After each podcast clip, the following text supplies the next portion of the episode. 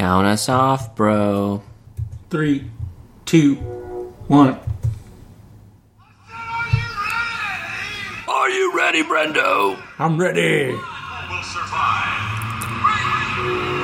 2020 Brendomania. Ooh,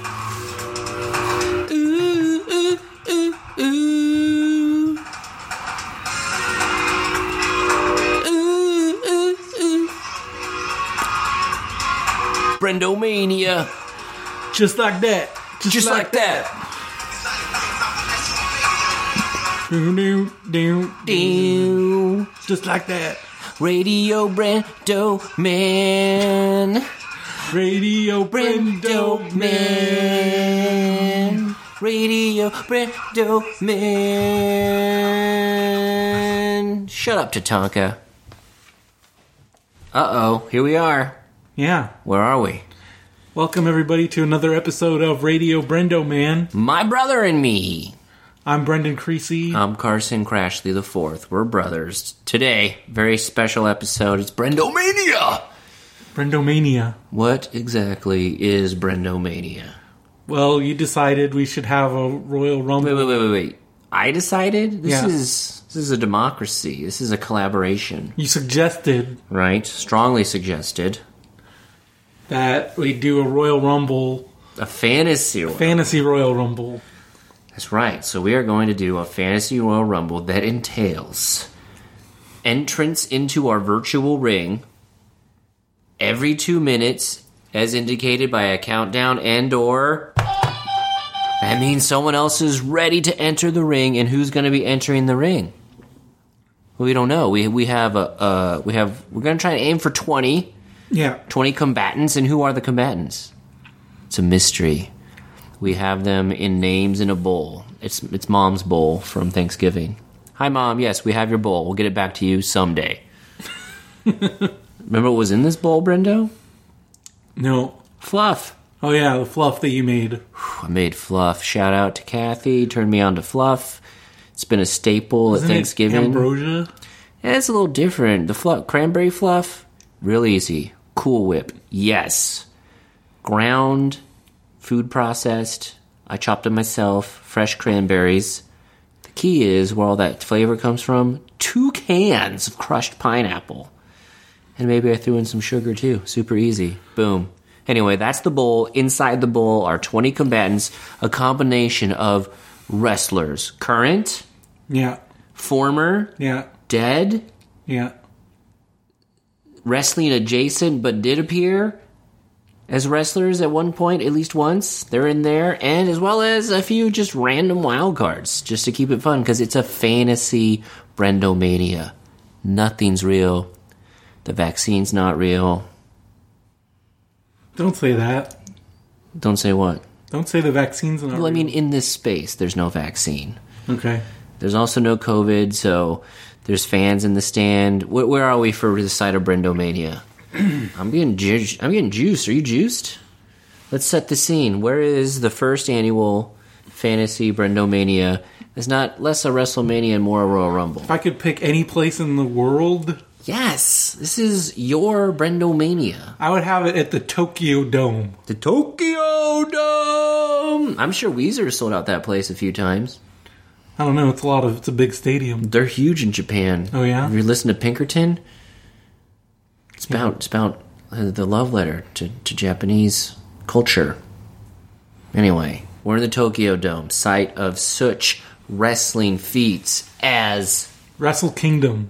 duh Wrestle Kingdom, which is It's the New Japan Wrestling's WrestleMania. now I don't know much about New Japan, but I do know New Japan's been around a long time. Yeah. How old is New Japan? Well, they've been around. New Japan's been around since the 70s. old, but anyway, we're at the Tokyo Dome. It's the main event. It is Brendomania.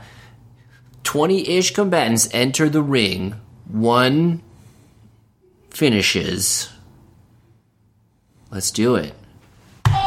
You ready for our first two? We start off with two. Well, we're, yeah, we're to draw one, talk about it, and then draw the next one right away. And then I got a timer gets I'm to setting draw? up. you get a draw. We'll alternate drawing. You can draw the first one. It's Brendomania. Uh, everyone's going nuts over Sting showing up on TV tonight. Oh man, maybe he'll show up in the ring at the Tokyo Dome. All right, start us off, Brendo. Who is whose music? Who's coming down? Who's the first combatant? It is Bret the Hitman. Oh my God! Now, Bret the Hitman Hart. He's gone the distance before in a in Royal Rumble, has he not? He hasn't won the Royal Rumble, no. But he's he's gone a long way. He went to the Final Four a couple Right. times. He, he seems to me like if there's a guy that's going to hang around for all of it, you know, do the whole. What's it called when someone starts as number one and finishes the whole one? The Iron Man. He's going to do the Iron Man. Who's done the Iron Man before? Well, Ric Flair was nu- started off at like number three, I think. Yeah, that was a good one though. Ninety-two. Chris Benoit went all the way, but they don't We don't talk that. about that. Yeah, we don't. Uh, Rey about that. Mysterio. We will not be drawing. Ironic. Yeah. Well, he's done it. Holy shit. Yeah. Okay. Well, we gotta. We can't. He can't be in the ring by himself. The Bret Hitman Hart. His theme music's playing. He's in there, drawing up his his first competitor. Who's he gonna face off against? Kevin Owens. Why did you? This is a Brent. These are two Brendo picks facing off, squaring away. This is a good. This is a match I'd love to see. This is a fantasy dream match. Yeah. Uh, so, all right. How Two Canadians. two Canucks walk Uh, into a ring. Kevin Owens is a big dude, big Yeah. man. Big man. Um, Bret Hart, definitely more technical skilled, but Kevin Owens is no slouch. Now, is the Hitman going to be torn because he's fighting Kevin Owens and his brother's name is Owen? Is he going to have any qualms or show you any hesitation? No, Any? Uh, are they going to team up later? You think in our Rumble and join maybe some Cana- Canadian teaming up. Yeah, maybe some you know Canadian power. All right, so we got two Canadians facing off. What are they doing right now? Are they grappling? Yeah, they're they're going to start off with some. They're starting off with some technical skill. Technical skills. They're showing all all that all that good mat training. I once saw, well, Emily once saw when we went to go see because Kevin Owens is somebody we've been watching since he was in the Five, Indies. four, three, two, one. There's another combatant as these Canucks are showing off their technical prowess. Who's it gonna be? It is Bo Jackson. Bo Jackson! Peak pre injury Bo Jackson. Oh, Oh, my man. goodness. Did he ever show up in wrestling? I don't think so. See, see, his his professional sports career ended prematurely, but I believe had he excel excelled into like the NWO era, how great would it be? Bo to see, Jackson like- in the NWO instead Yes. of Dennis, Dennis Rodman in that Dennis Rodman role. Why not? Why do we have to get rid of Rodman? Why can't we have both? Rodman and Bo Jackson. Yes, but can you imagine like Bo Jackson like teaming up with like the Legion of Doom? He still has his pads. He's got a bat, but there's spikes on Jackson's pads and maybe spike on his bat. This this is this is insane. Bo knows what he knows how to throw some fuckers over the top rope. Is this this is where I think we have to? I think I think Bo is just running into the ring, sprinting into the ring, and he just he just tosses Kevin Owens over over the ring. He does a he does a shoulder slam, gets up dazed, throws him over the top rope, and boom, it's Bo and Hitman. What what's going on with that? How does a technician like Hitman handle himself in the ring? Bo is a very novice? fast. Bo's got speed. How is the hitman going to protect, you know, protect him from showing that he's not that experienced? What's going on in this ring right now? I think we're seeing a lot of crowd posturing. There's a lot of taunting, some punchy kicky, punchy kicky, punch, punch, punch. as we call it, punchy kicky, and um, maybe some Bret Hart tosses Bo through the second rope. Through the second rope, They brawl on the outside. they're outside. Oh, they're going outside. And as they are combating outside, it's time for another one. Who's next?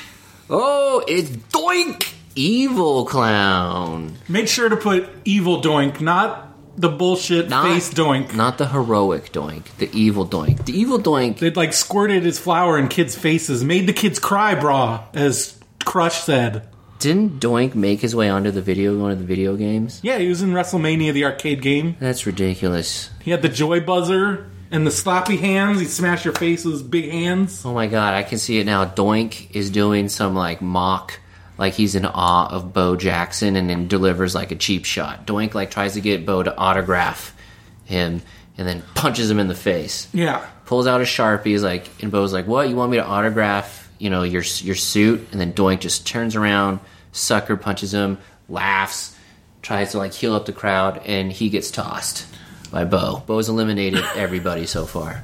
This is crazy. Who's coming Shout out next? also Doink from Portland. Portland, Oregon. We got Bo Jackson. All right, at number What the heck, man? five. Number five. RoboCop. Robo. Now, is this a wrestler or a fantasy combatant? RoboCop did appear at WCW Capital Combat 1990 1990. He was a tag team partner. with Sting. And how did he do? Well, he was Sting's security. Oh, security. One of he- those. He's just there. He escorted Sting to the ring, I think, or something. Did he get on the apron? How did the RoboCop get up there? He didn't get on the apron. He just went. He was on the on the aisle. Because he was in the full like film. This was a full on RoboCop. It was a full on RoboCop. Was it? What's his name? Paul. Peter Weller. Was it Peter Weller? I believe not. It was a, it was a double. It was a Yeah. double. So he is making his way to the ring slowly. I take it.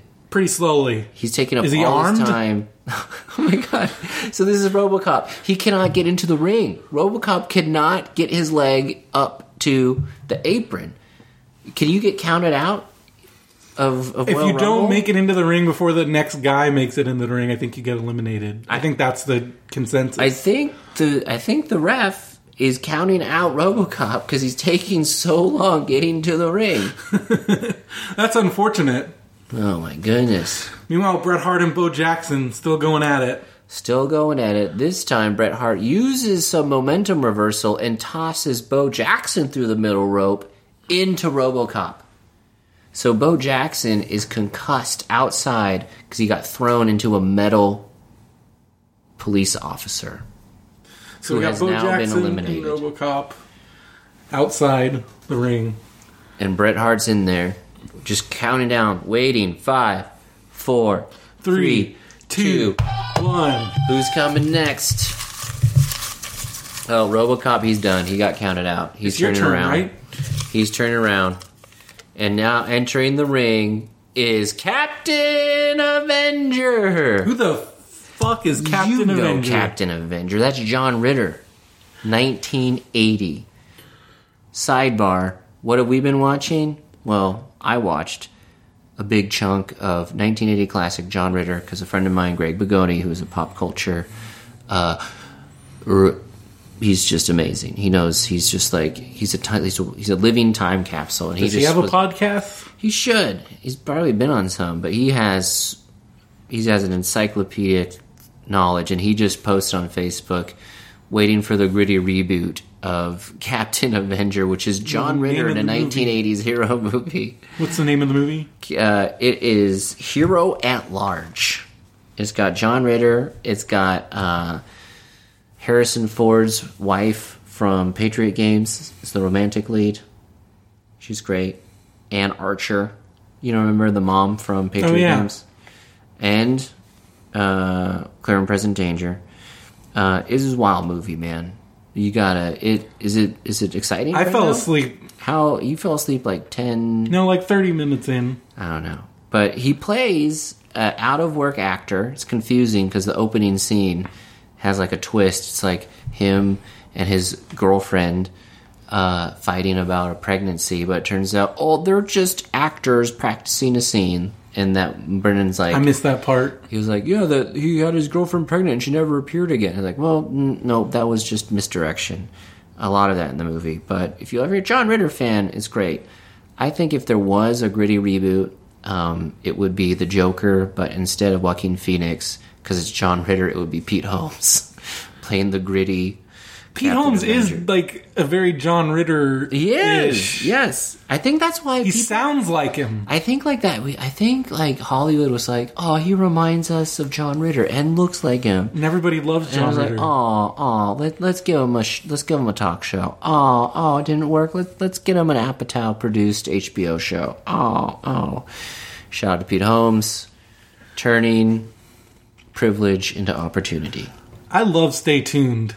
Stay tuned is a great Ritter vehicle. uh, kind of disturbing when like you know we love TV. It's a movie about TV. Family members get sucked in the TV, but it's like Way before run, Pleasantville did it. It's it. run by hell. It's run by like the devil. Yeah, played by pedophile So Jeffrey like, Jones. It's got like shades of the cool of uh, the Good Place. It's good. It's good stuff. I don't know why I said pedophile. Uh, because he got caught with. I'm listening to a lot of British podcasters lately. Oh my goodness, there's another combatant entering the ring. Captain Avenger is getting pummeled with fists by Bo Jackson. They're pummeling, they're being pummeled. What's going on in the ring? It's confusing. Bo Jackson's knees giving up. Captain Avenger Lil. And a baby, a baby, my daughter has entered the ring. I think I was looking at Lil. Uh, you were like, I think it'd be pretty funny if a baby entered the ring. this is dangerous. Yeah, but I think it's distracting. It's distracting. So, who would be most distracted by a baby? Captain Avenger tries to save the baby. Captain Avenger tries to save the baby from who? Who's gonna? Who is Bret the Hitman Hart taking out a hit on a baby? I don't think so.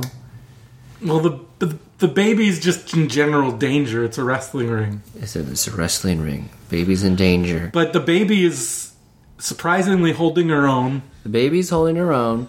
Um, maybe all the wrestlers in the ring are circled around the baby, just like being cute. And then, by surprise, sudden entrant comes in. Someone's going to be distracted by the baby because they're coming to the ring fast. Sprinting to the ring is the Macho Man.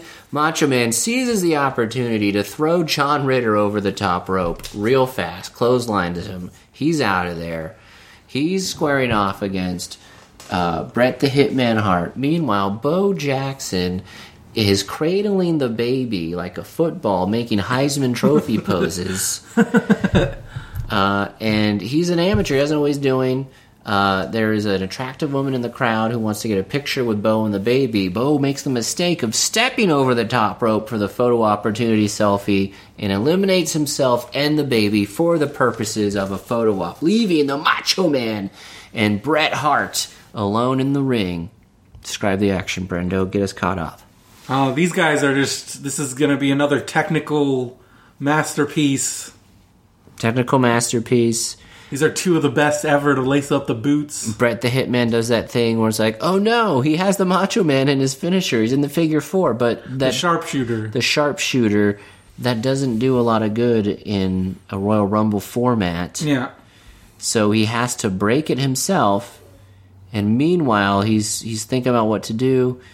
He's he's pulling up the Macho Man for he's throwing him into the corner. He's trying to lift him out, but the Macho Man is getting his wind back as another combatant comes in. Bret the Hitman Hart on top of the Macho Man. It's Mantaur. Mantaur. That's your choice. You're going to have to explain it. Well, Mantaur is a looks like a giant bull. Yeah. It's a wrestling bull. Mm-hmm. And uh, he's, he has a giant head with like smoke coming out. Where is Mantaur from? WWF baby. That's a real wrestler. That was a wrestler in the mid '90s. Is a is a Mantaur.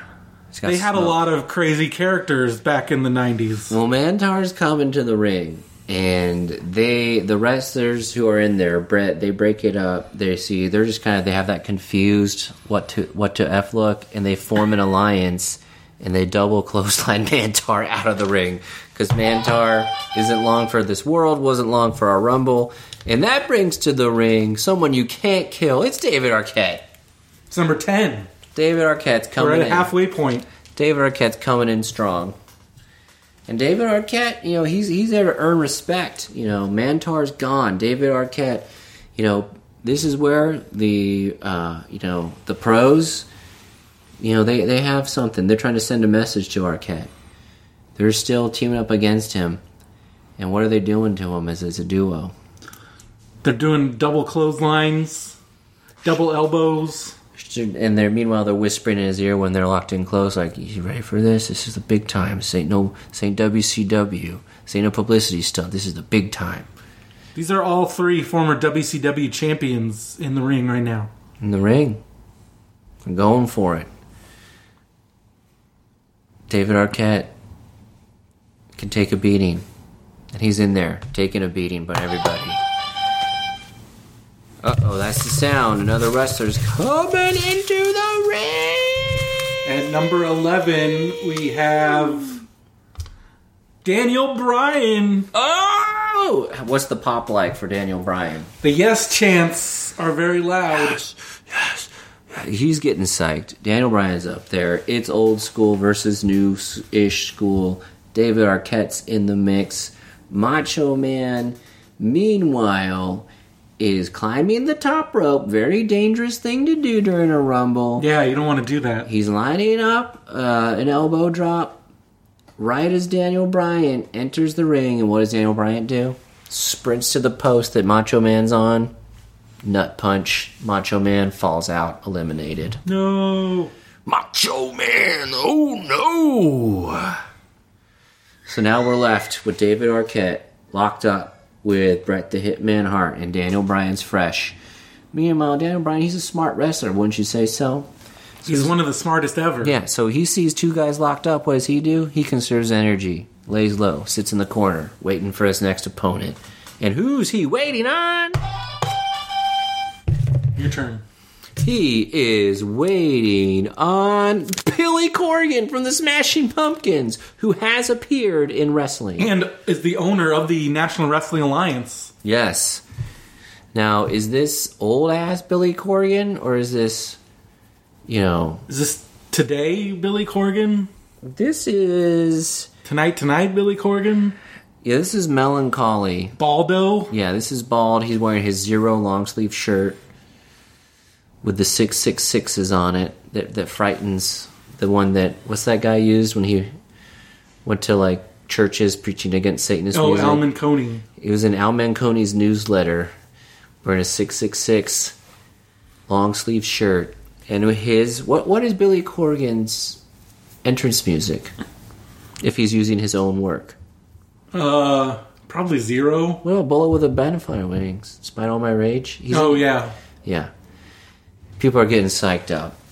Um, David Arquette, meanwhile, has has freed himself from the real wrestlers, and now it's weirdo David Arquette versus weirdo Billy Corgan, and I think David Arquette just puts Billy Corgan right out of his misery. Yeah. He clotheslines him right out of the ring. Clothesline from hell. Clothesline from hell, and Billy Corgan is eliminated before the uh, before the sound guy even had a chance to stop his intro music. Sorry, Billy Corgan, you were a one-hit wonder, and now you're gone. All right, number 13, Lucky thirteen. we have the Brooklyn Brawler. Oh, a jobber! Jobber's got a job, but you know this is our fantasy Royal Rumble, and only in a fantasy Royal Rumble would you see something like the Brooklyn Brawler coming in jacked, slides in, and just whips Bret Hart over the top rope. You're gonna see a Hall of Famer eliminated by a jobber. So now it's just the Brooklyn Brawler, Daniel Bryan, and David Arquette is left. And in uh, a twist, David Arquette teams up with Daniel Bryan against the Brooklyn Brawler. And they're just double teaming him. They're him so loud, there's a baby screaming. There's a baby screaming. Can't even hear the next wrestler to enter the ring.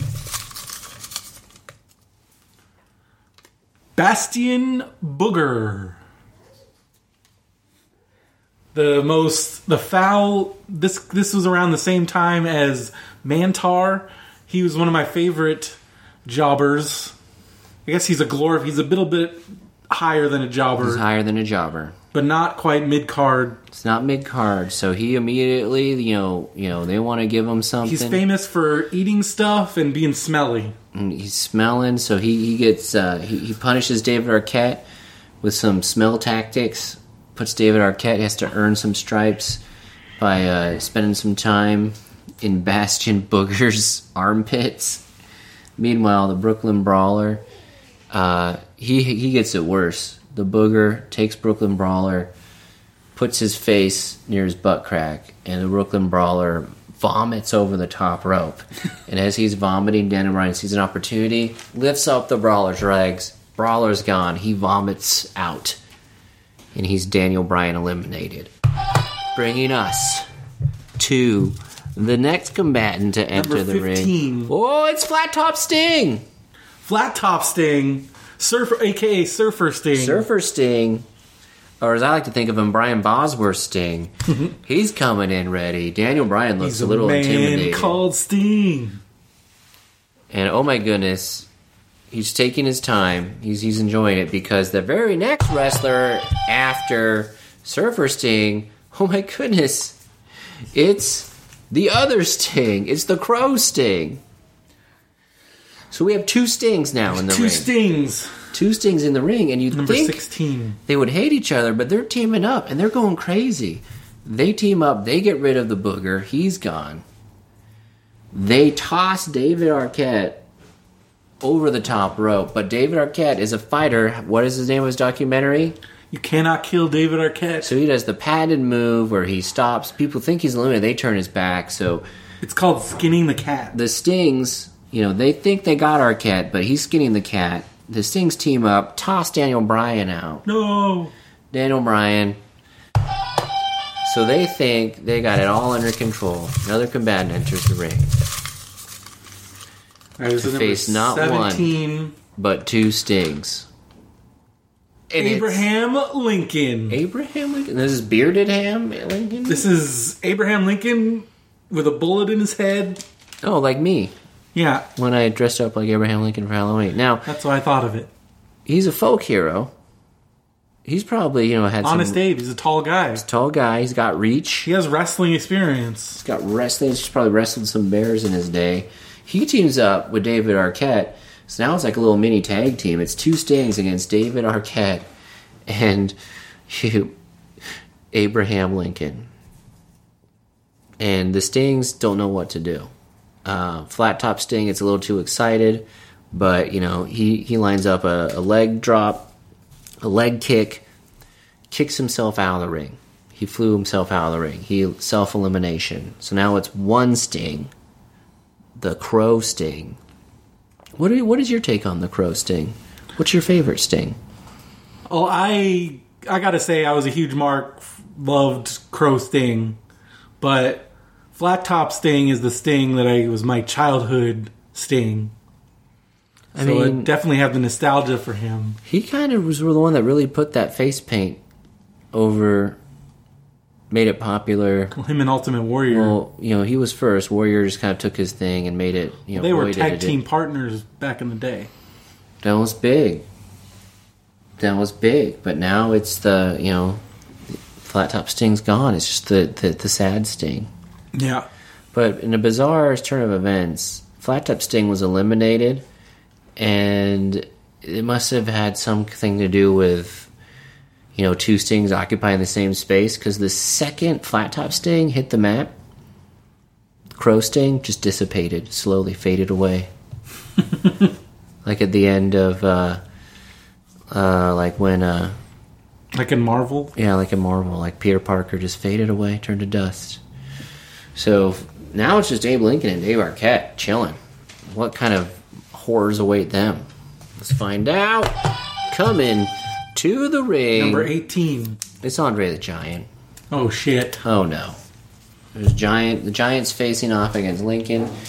Uh, how how small does our president Abe Lincoln look next to the Giant? Tiny. Looks tiny. I think uh, I think Andre gives him a backbreaker. Definitely a, a headbutt. The a head- patented Andre headbutt. Andre headbutt lifts him up, backbreaker, and just he's just tossed with one hand. And then you meanwhile Arquette's psyching himself up, and he's doing the whole swinging at him, and, and Andre's got his hand on his head, and he's just missing. He's just like being pushed away like a child. As the next combatant enters the ring, toying with David Arquette's being toyed with by the giant. It is Shawn Michaels at number Oh. 19. We only have one more left. John Michael. Well, we can do more. There's plenty in there. Okay. We're doing good on time. So Shawn Michaels is running to the ring. His HBK. He's actually Heartbreak Kid. He's- won a Royal Rumble. He's been great at the Royal Rumble. I mean, talk about skinning the cat. This guy made that a signature move. Yeah. It looked like um, he almost like uh, looked like one of the um, you know one of the pole, almost like the acrobatic, like the like the pole dancers from Mad Max Fury Road, just kind of woo, woo, woo. He's in, he's out. He comes in, uh, tries a kick to the, tries sweet chin music to Andre the Giant. What happens when Andre the Giant meets Shawn Michaels? Sweet chin music. Nothing. Nothing. Then Andre takes him by the ankle, throws him out of the ring like a rag doll. And now David Arquette is just running in circles away and pulls the Wesley move from Princess Bride. He's got Andre in a sleeper hold. Andre's backing him into the corner as the next combatant enters the ring. Oh my goodness, who's coming now? oh, Brendan, you better read this. Carson Creasy the third in peak '80s dad shorts. That's right. Is our dad from the '80s wearing short, short Magnum PI short And high corduroy socks. shorts, high socks. He's well tanned because he was a surfer. He's got high socks and he's wearing a polo. I remember people remember dad for his high socks. high socks, short shorts. He's coming to the ring and he's our dad. He's got superpowers. Dads can do things that you didn't think were possible. We were at Balboa Park one time and a juggler crawled up on his shoulders. Remember that? Yeah. So, you know, in, in our eyes, in our fantasy Royal rumble, anything's possible. Our dad body slams giant, throws him over the top ropes. How do you get rid it- of a giant? It's dead dad. and then what happens? And this is this is this is high drama. You know, David Arquette is like, "Whoa, you're Brendan Creasy's, you're Brendo's dad. It's an honor to meet you." And in a heel turn, our dad goes from shaking David Arquette's hand to whipping him over the top rope. And boom, Arquette is eliminated. Or is he David Arquette? What? You can't kill him. Another skin the cat move. He's back in. He bounced back in. So it's our dad going up against. Oh, I thought you were doing it. I was just shuffling. Owen Hart! The King of Hearts. The King of Hearts. You gotta watch out for Owen. He's sneaky, sneaky. He's sneaky. Not even Ghost Dad is, is enough for the technically profici- technical proficiency of Owen Hart. We got two ghosts in the ring right now. Got two ghosts in the ring. One ghost is gonna win. I think Owen Hart succumbs. No, no, no. It's not Owen Hart. I think Owen Hart gets, gets the best of, of, of Bub, Carson Creasy the third. I don't know. It's a ah, tough call. It's a tough call. Maybe they're just locked in it and we get another combatant. Oh my goodness! It's our first non dude. It's the welfare queen from Glow, who is actually Awesome Kong. Awesome Kong. She did appear in a Royal Rumble. She has appeared in a while. She's experienced. She takes one look at Ghost Dad, tosses him. Ghost Dad's tossed. Owen Hart, tossed. What happens to David Arquette to the welfare queen? You can't kill David Arquette. Cannot kill David Arquette. So welfare queen's just wailing on him, trying to get rid of this squirrely guy. And who should enter the ring? Oh my goodness. What are you doing? It is none other than wrestling extraordinaire Andy Kaufman. The comedian himself enters the ring. And because, you know, he's undefeated against women wrestlers. So he starts talking talking shit to Welfare Queen and tosses the Welfare Queen.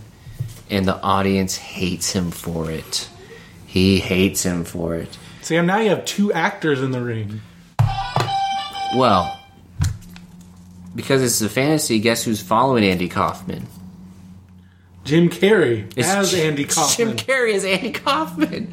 So it's an actor pretending to be a wrestler and a actor pretending to be another actor pretending to be a wrestler. This fantasy Royal Rumble just got a little too meta, And so I think the the double Kaufmans are they eliminate each other. Double elimination. We went from having two Kaufmans and three actors in the ring to one actor who is making a name for himself in a rumble. And I think this will be our last combatant to face off. So all all he needs to do to win this championship is to eliminate the final combatant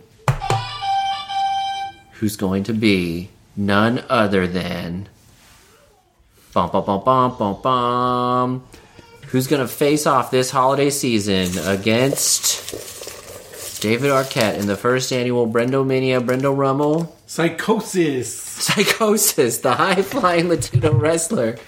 Psychosis is the epitome of one of those wrestlers that I love it when the high flyers get in and the first thing they do is they climb up, they go for some high wire stuff, and then What? flash in the pan, eliminated. Yeah. Psychosis ran in, came in hot. David Arquette, he's been in there a long time. He survived so much, and he just let Psychosis basically jump himself out of the ring, leaving one man standing. Who won the first annual Brendo Mania? David Arquette wins. Hey, yeah! Oh, what does he win for his for his prowess? He wins the Brendo belt. The Brendo belt. Brendo belt belongs to David Arquette. Yeah. That was unexpected. Yeah, I was thinking our dad was going to take it. I thought Bo Jackson had a shot, but that was pretty gimmicky. RoboCop, if he had made it to the ring, might have. Yeah, how do you? how do you how would you eliminate RoboCop? You gotta get him in the ring first. Next time, RoboCop. Well, I think WCW didn't think about that either.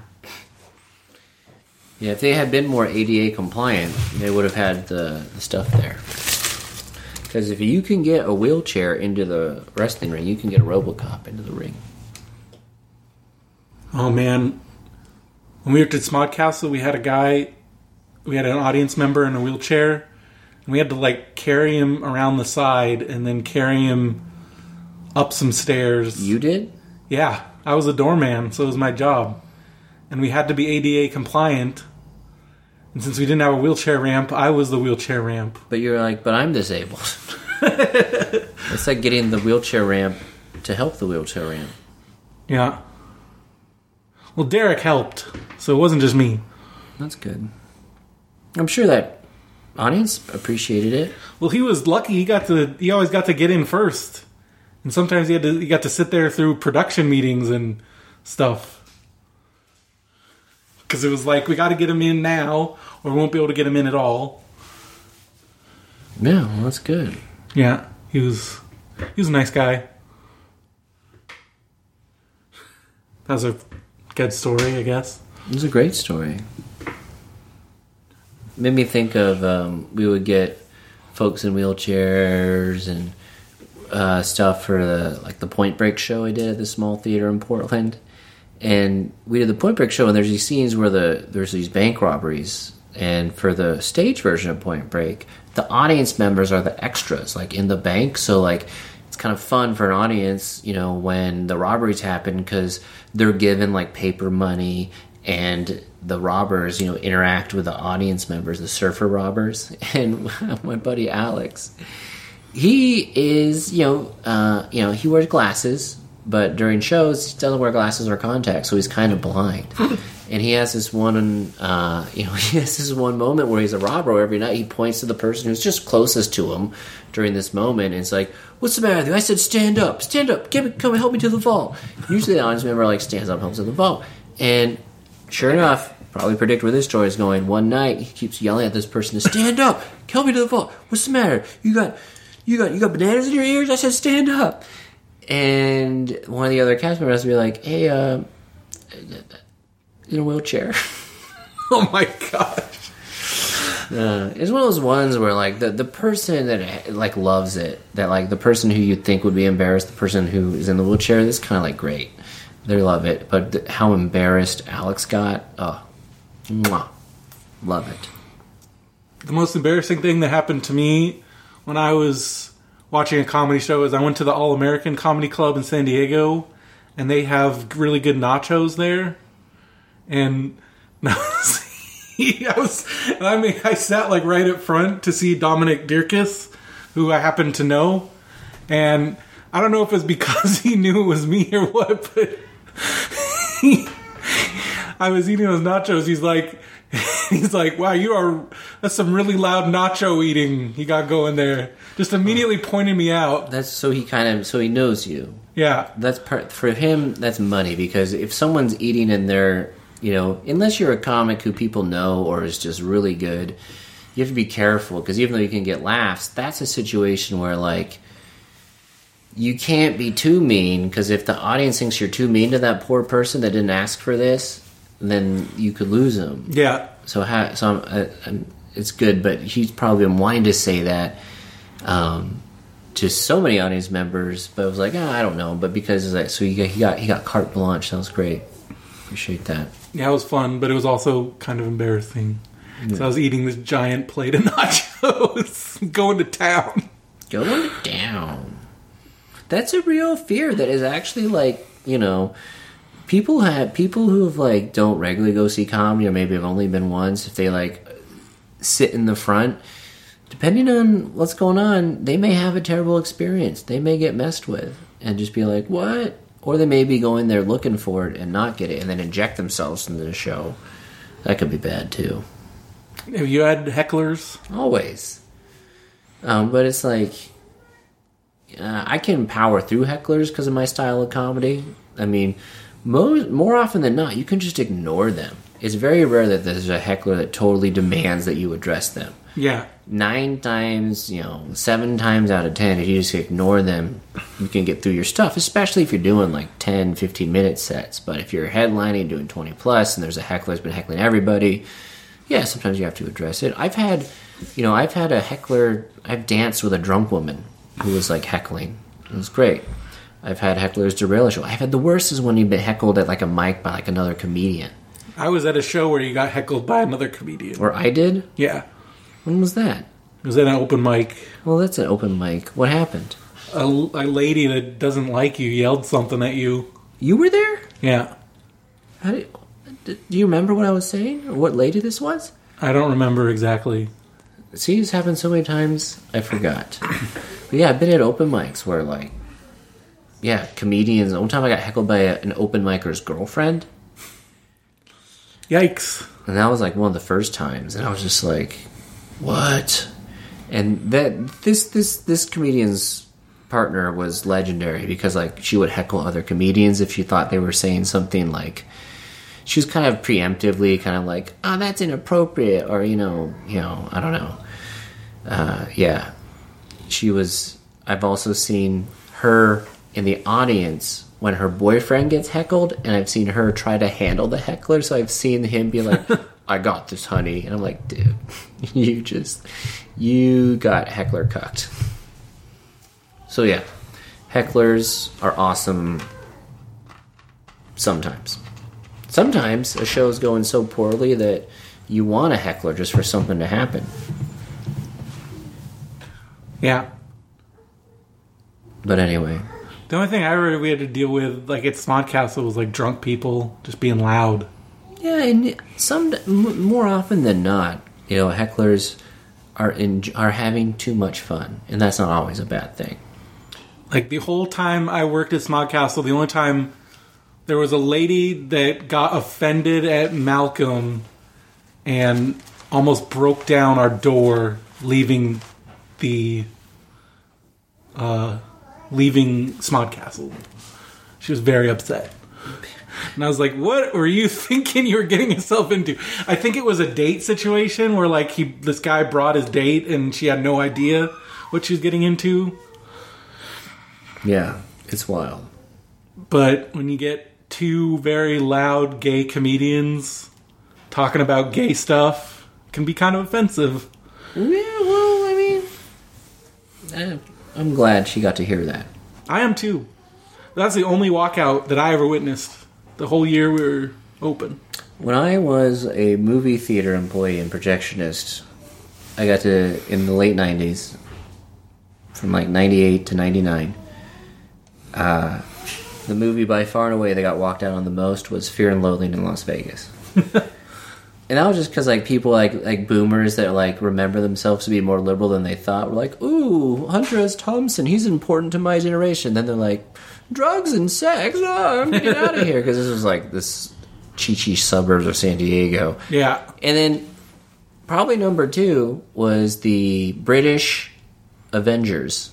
Because I seriously think like People thought it was people the thought Avengers. it was the Avenger, Marvel's Avengers. It's like no, it's a British TV show, but Sean Connery's in it. That doesn't mean it's Marvel. I don't. People were weird about that. uh, but yeah, a lot of people walked out of that movie. That's a good movie. is it? It's pretty good. Ugh. Ralph Fiennes. People don't like it. Uma's in it. Yeah. Yeah, a lot of walkouts for that one.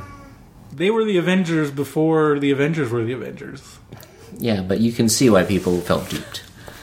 I walked imagine? out of uh, I walked out of I remember my, my roommate and I walked out of uh, Night of the Living Dead 3D because we thought it was a 3D up like version of the original Net, Night of the Living Dead and that's what it had been advertised as and it was a brand new shitty Night of, it was a remake and it was shitty. Boo. So we were like I believe we were falsely advertised, give us our money back and they did and we saw Borat instead and it was great. It's a great call. Yeah, I remember from working at movie theaters knowing how liberal they are with like the readmit policy.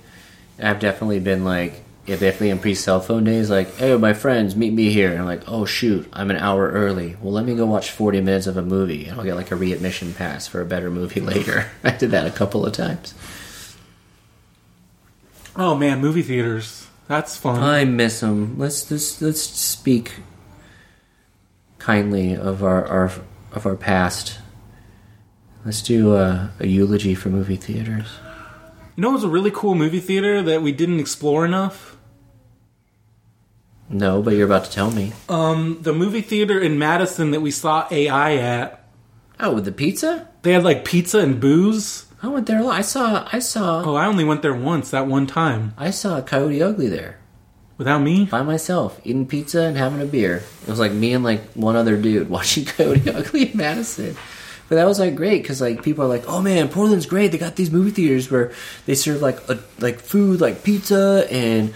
Uh, if you get popcorn, they put you can put nutritional yeast. You can shake it on there, and they sell beer. It's like, oh, cool, like that theater in Wisconsin. Except there's one on every block, or there used to be. And Portland had a great second run theaters. Like are- like more. There used to be like more second run theaters where it's like the movies are like almost in video. The movie you slept on, you could catch for cheap, and then you know get beer. I loved it. I missed the Act One and Two in downtown Berkeley. That's where I went to midnight movies. I saw Never Ending Story there, Big Lebowski, and that like you know kind of peak midnight movie phase of, of cinema. I missed those. Yeah, I missed the New Beverly in Hollywood in, in LA. I was used to go there with Derek a lot. Double features, special events. I saw Kill Bill, the whole bloody affair there. Shout out the La Paloma Theater. Our friend's Oh, yeah. dad used to own it. It's where they had Rocky Horror. And then when he sold it, he had a garage full of candy and soda syrup that Brendan fucking wheezed on. Wheezing on the soda syrup was like the greatest thing ever. Instead of soda water, I'll use my saliva to make soda. I remember hearing about the Rocky Picture Horror Picture Show from Tim and not knowing what it was. I didn't know it was a like a movie. nightmare. I thought it was a slideshow of horror movies.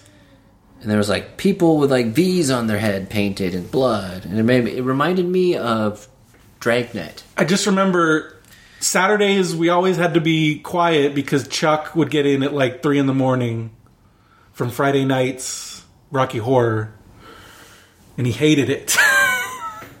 I'm sure. but they made a lot of money. Yeah. He said it was their biggest moneymaker. I bet. Probably made more than The Bear. Which is Oh, the God. first movie I walked out on.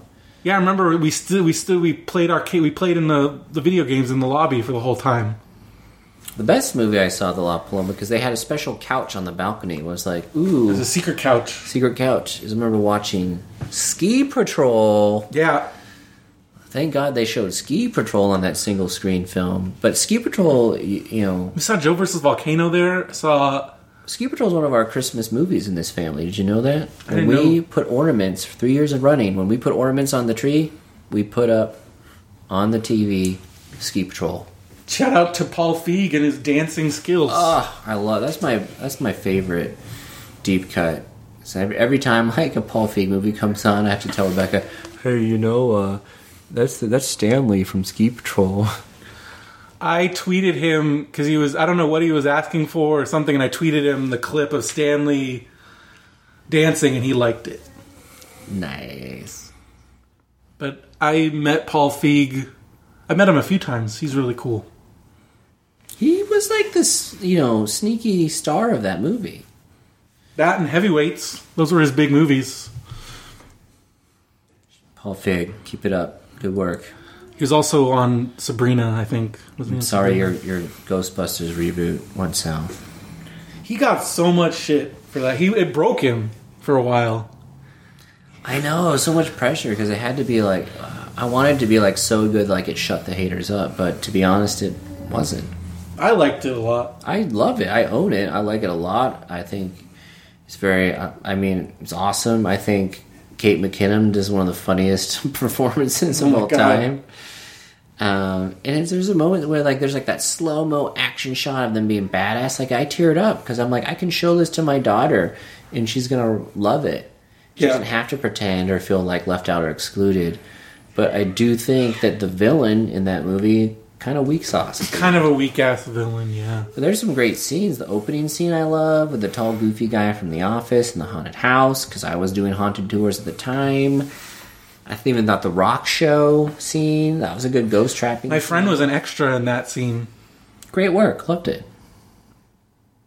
Yeah. So what else are you watching?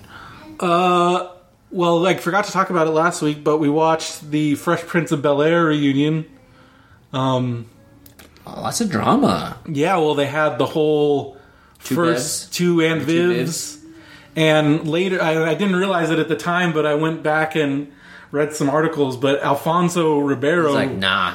was like, "Nah." Talk about but talk about least likely to hold a grudge. He's like such a you know good vibes, positive persona. Like what was he holding on to? I don't know, holding on to some shit. You're the one that read the articles. What's the dish? It didn't really say. Oh yeah, but it was kind of nice. Um, the James Avery tribute was very sweet. It Tell you what, Aunt Viv, first Aunt Viv aged a lot better than second Aunt Viv. well, she's a professional dancer. Dancers age like aliens.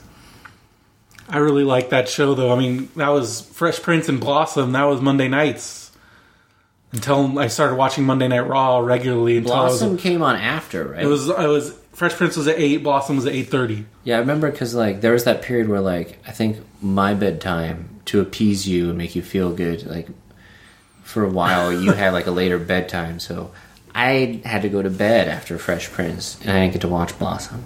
Thanks, mom and dad.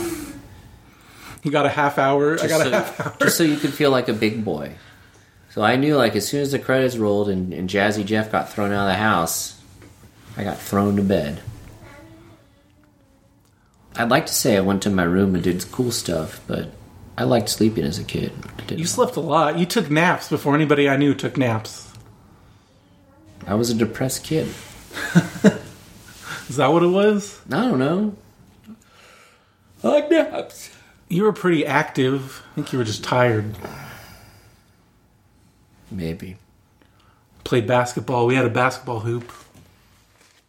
Um, so that was that was good. That was on HBO Max, and um, and then we watched the uh, Stacey Abrams documentary. Oh, that was intense. Um, it's called All In. It's about Voter um, suppression. Voter suppression. It's And, on um, Amazon Prime. You can watch it. you should- think voter suppression is a thing for history books? Think again, man. Oh, it's just like saying it out loud makes it sound insane. Like she had to run against in a governor race the secretary, you know, not of state, but whatever the the basically the the politician in Georgia who's responsible for running elections she had to run against. Yeah. And this is a guy whose mentor who has a documented history of uh, you know, gerrymandering, of suppressing votes, and she has to face off against him, and she lost by like 20,000 votes, and I think it's awesome and badass. She is one of the only in major, you know, polit- political U.S. history,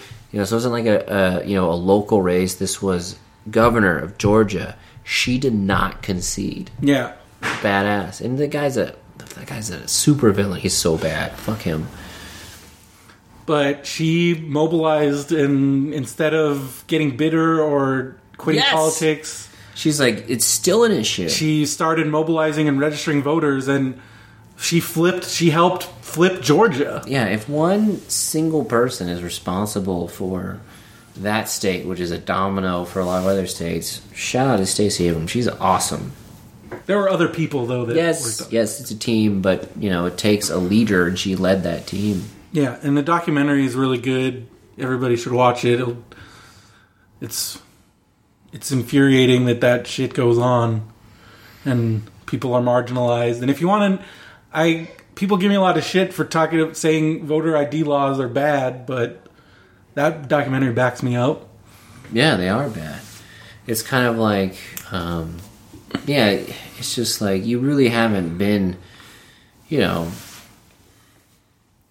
some things that seem like, oh, well, it's, you know, I'm thinking about college, my experience in college admissions where I have to explain to people, I'm like, uh, giving preference for internships to people that pass these standardized tests you know, because we have decades of evidence that shows us that the person's most likely to have these tests and therefore to be, you know, given these preferential treatment for paid opportunities are most likely people who don't need the, that extra help. You know, if nobody, because of COVID 19, can take the tests and there's internships for paid options for future teachers, it's just crazy that, you know, any preference given to someone who's, you know, being able to pass a test that historically favors college educated, financially well to do families and educated is just bad news. It's bad news. Yeah, Fight the power, whatever is in your power to fight. For me, that's college admission stuff. Nice. Um, so we talked about it a little bit, but you we watched that John Ritter movie. Yeah, it's all right. Um, Hero watch? at Large. Oh, what were you going to talk about? I was gonna say it reminded me as a good companion piece because you know he he's an, a struggling actor who uh, is in a conve- if you are according to movies in the 80s and 90s violent crimes have the most violent one of the most violent places you can be in any community is like a convenience store. Yeah, they're always getting robbed. Even shout out to billy corgan smashing pumpkins video for 1979 what's in that video? Convenience store getting vandalized. Um, but the pivotal scene in hero at large is john ritter is still in his uh, work clothes of portraying a fictional superhero and the mom and pop bodega i can call it that because this movie takes place in new york um, he's run by this old couple and they're getting mugged and he's in the back. He, he takes off his trench coat and he's in his hero costume and he gets rid of the bad guys. And it reminded me of a steve guttenberg ve- vehicle um, from 1990 called boyfriend school. Um, it has an alternate title because one of those movies was so bad. They're like maybe when we send it to video we should give it a new name um, didn't didn't help much but anyway um, that movie, he's like he gets a makeover because it starts. He's in a fat suit. It's one of the first. You know, he- I think he's an early adopter. Remember the fat suit trend? yeah. What are some of your favorite fat suits?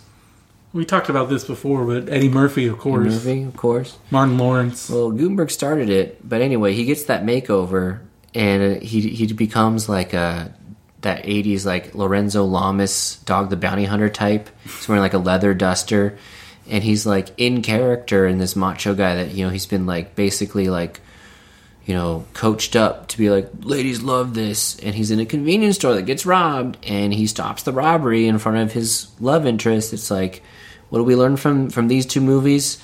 Uh, the easiest way to a woman's heart is through intervening in a convenience store robbery. That's how you get ladies. That's all you need to know. The Tao of Steve? No. All you need to know is the Tao of how to stop an armed robbery, and you will find all the romance your heart desires. I don't think I would do very well in an armed robbery situation. You probably intimidate people. Not with a gun. Well, I mean, not all these robberies are taking place with guns. Some of them, you know, they have knives. Oh yeah. or they're just yell. But yeah, um, I would say boyfriend school, also known as "Don't Tell Her It's Me," um, which stars Shelley Long. I mean, think about that cast: Shelley Long, the Goots, Guttenberg, Kyle MacLachlan's in it. I would pick that one. How have I never heard of this? It's one of those ones where it underperformed. That was like peak Shelley Long. I know, and it's their, their chemistry is good. Um, I really like Shelley Long. I don't think she got enough. Yeah, I mean, Troop Beverly Hills, go see that. That's all time classic. But yeah, that's what I'm doing. Your daughter's still awake. Bad dad, rad dad. What makes me a bad dad? Um, well, man, she's been up late some of these nights. She was up till midnight the other night. ah, she's been taking some late naps. But yeah, that makes me a bad dad. Uh, rad dad. Uh, that I haven't done. It makes me feel like a bad dad when, if you don't have one pre-prepared, you can't think of what makes me a good dad. Well, you've had we've done so many. I would think. There should be a, f- a, a, a fountain, Well, I've just fresh. um, you let I like that you let her explore things that, and she's very explorational, and you also teach her things through her exploration. Like she's learned to get herself crackers. I didn't teach her that. Rebecca did. No, she just opened a cabinet and was like, give me this cracker. But yeah, Today good thing. she I was with her and she went and got herself a cracker. just becoming self sufficient. It's One kind of of these cool. Days she's gonna be able to do stuff for us. She already does. Like if I'm folding clothes and it's like mom's in the other room, I'm like, oh, bring your mommy this, and she loves doing that. And also, that's one less thing for me to fold. Love you, Lil. She's pretty great. Yeah. It's got a good uncle. All right. All right. Brendomania in the books. We'll be back in less than a week. Yeah, we took a little long time this week. It was a holiday. It was a holiday and we're still moving, new house. We're in it. But we're pre moved in in the house. We're moved out of the old place. That's right. It only took us a week and a half. You try moving during a pandemic. It's hard. It sucks. Whatever. Moving sucks, period. Moving in a pandemic is double suck. And like trying to schedule people in the house and not being and like ugh. Ugh. But it's great. I hope. It's great. I love you, bro. I love you, bro. Love you, bro. Love you, bro. I love you, bromania. Love you, Love bro. you, bro. Love you, bros. Ignore that.